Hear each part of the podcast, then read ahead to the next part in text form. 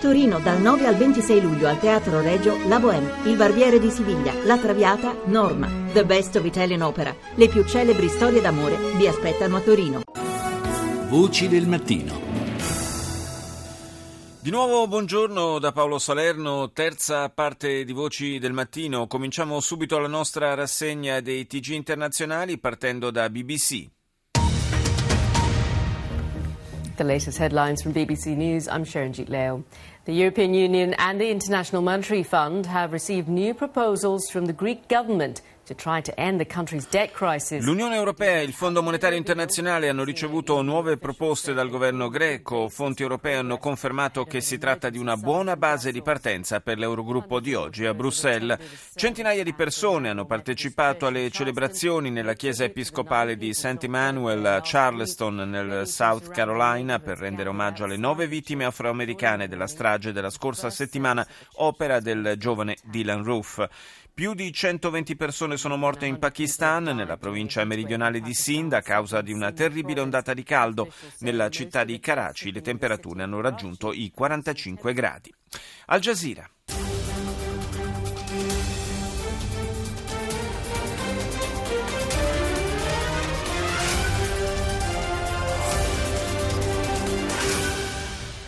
جولتنا الإخبارية الجزيرة منتصف اليوم. معكم رولا إبراهيم. وجلال شهدة وأبرز مواضيع المنتصف. الزميل أحمد منصور أمام قاضي التحقيق الألماني اليوم. Ahmed Mansour, giornalista molto noto di Al Jazeera, è comparso davanti ai giudici tedeschi mentre una manifestazione a Berlino ne chiedeva il rilascio. Mansour è stato arrestato, lo ricordiamo, su richiesta delle autorità egiziane, da tempo in conflitto con l'emittente panaraba. Un video mostra la tortura di detenuti nel carcere libanese di Rounier e il ministro della giustizia chiede di investigare sul caso. In Yemen, incursioni aeree della coalizione sulle basi delle milizie Houthi. Andiamo in Spagna con eh, TVE.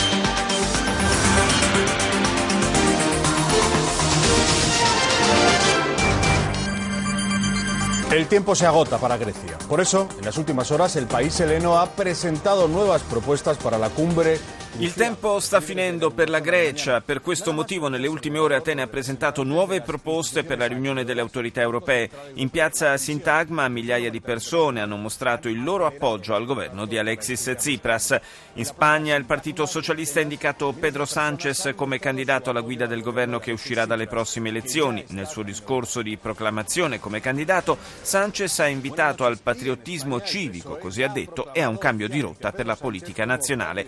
TVE infine celebra l'inizio dell'estate che secondo il calendario coincide con il solstizio del 21 giugno. I24 News. No more games, but concrete plans.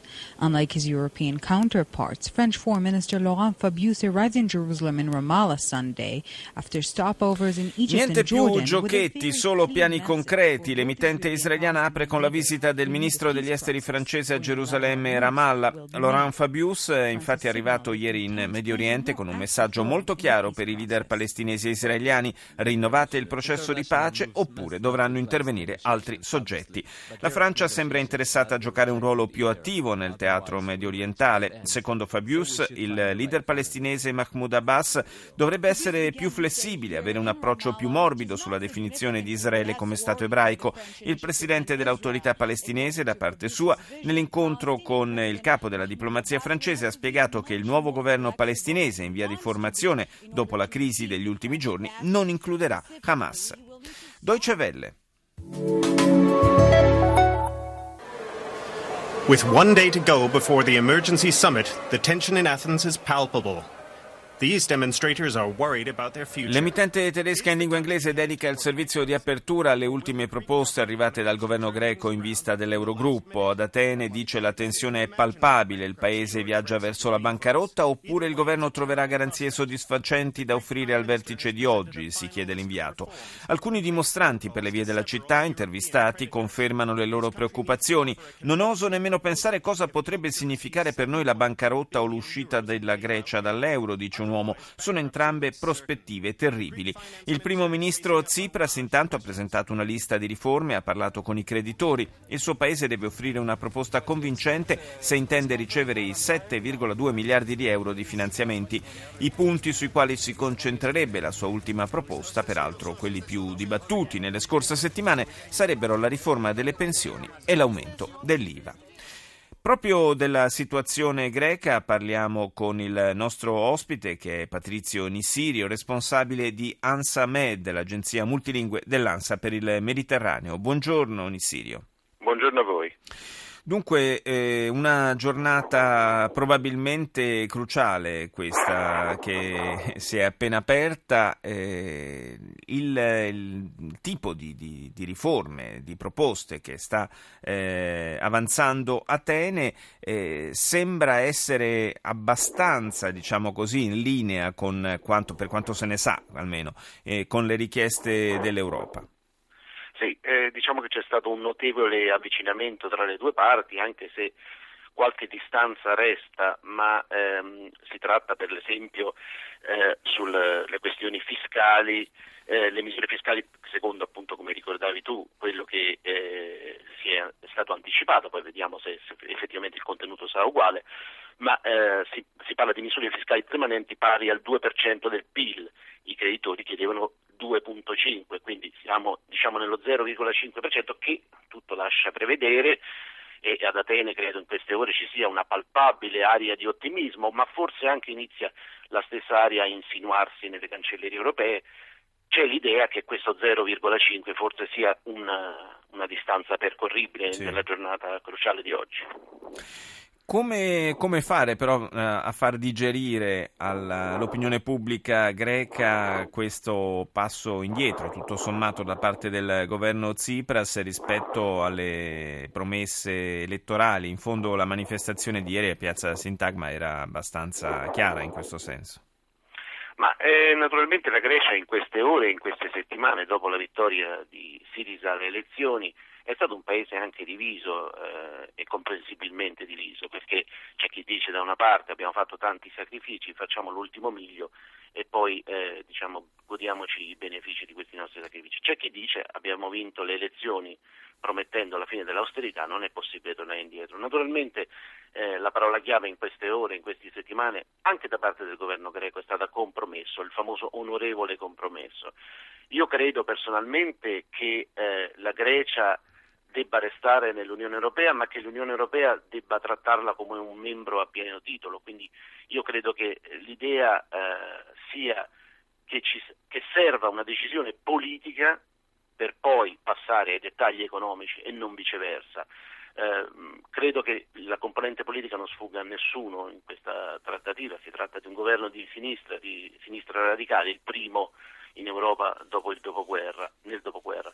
Quindi eh, è un elemento da tenere sempre bene in vista, ma al tempo stesso solo eh, un accordo politico tra queste parti, anche ideologicamente molto distanti, può poi portare a quell'onorevole compromesso in materia economica. Una previsione secca sarà la giornata decisiva, quella di oggi?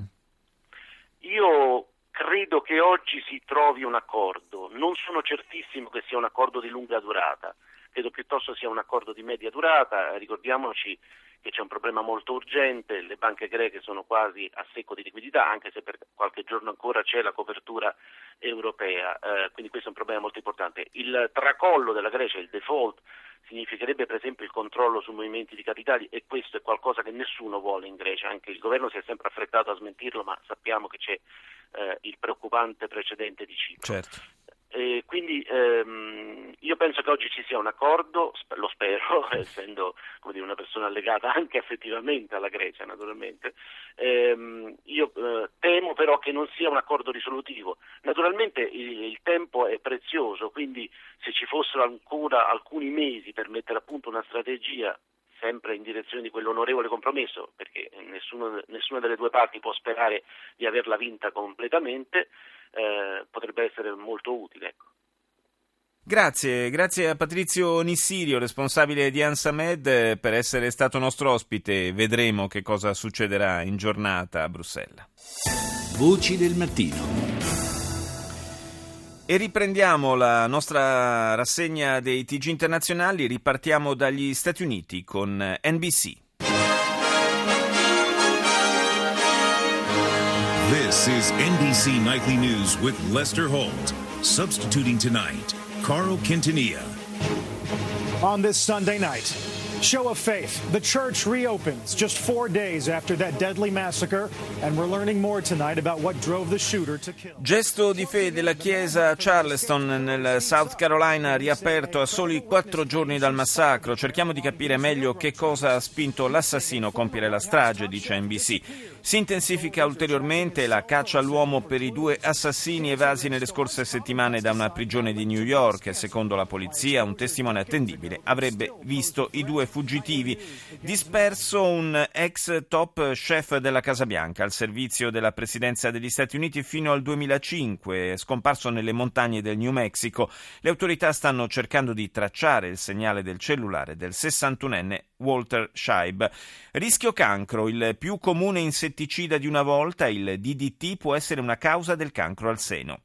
L'esposizione al pesticida, ricorda NBC, anche se avvenuta anni fa, rappresenta ancora una minaccia. Andiamo in Libano con Al Mayadin.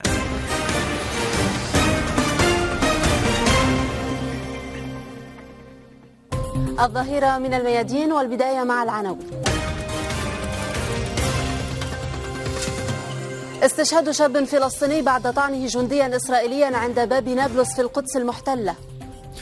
Ucciso un giovane palestinese dopo che aveva accoltellato un soldato israeliano alle porte di Nablus.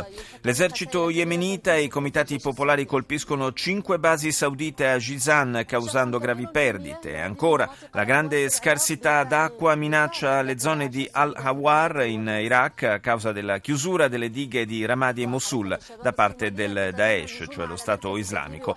E infine su Al-Mayadin, un titolo dedicato alla Somalia, a Mogadiscio, il movimento dei giovani somali rivendica l'attentato che ha colpito un centro di formazione dell'intelligence nella capitale.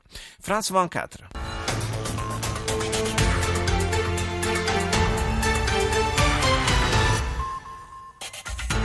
Le gouvernement grec s'est réuni pendant 8 heures avant le sommet européen de ce lundi sur sa dette. Le Premier ministre a ensuite appelé le président de la Commission européenne, le président français e la chancelière. Il governo greco si è riunito prima del summit europeo di oggi sul debito ellenico. Il premier Tsipras si è sentito con il presidente della Commissione europea, il presidente francese e la cancelliera tedesca per anticipare loro le nuove proposte di Atene. Incontro di Laurent Fabius con il primo ministro israeliano. Per il ministro ministro degli esteri francese visita a Gerusalemme e poi a Ramallah per rilanciare il processo di pace in Medio Oriente. E infine la festa della musica in tutta la Francia. Musicisti professionisti e amatoriali sono invitati ormai da 33 anni a farsi sentire nel primo giorno dell'estate. Al Jazeera. هكذا كانت تعرض هذه الأقمشة على مدى سنوات في أسواق العاصمة أنجمينا بعد تفجير مركزي الشرطة In Chad il governo ha vietato qualsiasi tipo di velo musulmano che copra il capo, ma soprattutto il volto, come nel caso del niqab. Dopo l'ultima serie di attentati contro sedi della polizia ne è stata perfino vietata la vendita nei mercati. Lo riferisce questo servizio di Al Jazeera nel quale i cittadini si dicono sorpresi da una decisione così netta e drastica. Il velo, spiegano, fa parte della tradizione religiosa, non si può imporre di non metterlo. Chi governa invece lo ritiene uno strumento del terrorismo da combattere e promette una guerra feroce contro Boko Haram e tutto ciò che ne è anche simbolo.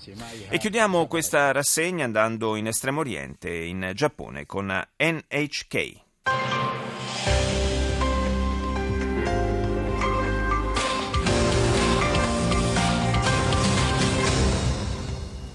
Welcome back to Newsline. I'm Miki Yamamoto in Tokyo. Let's get you the headlines for this hour.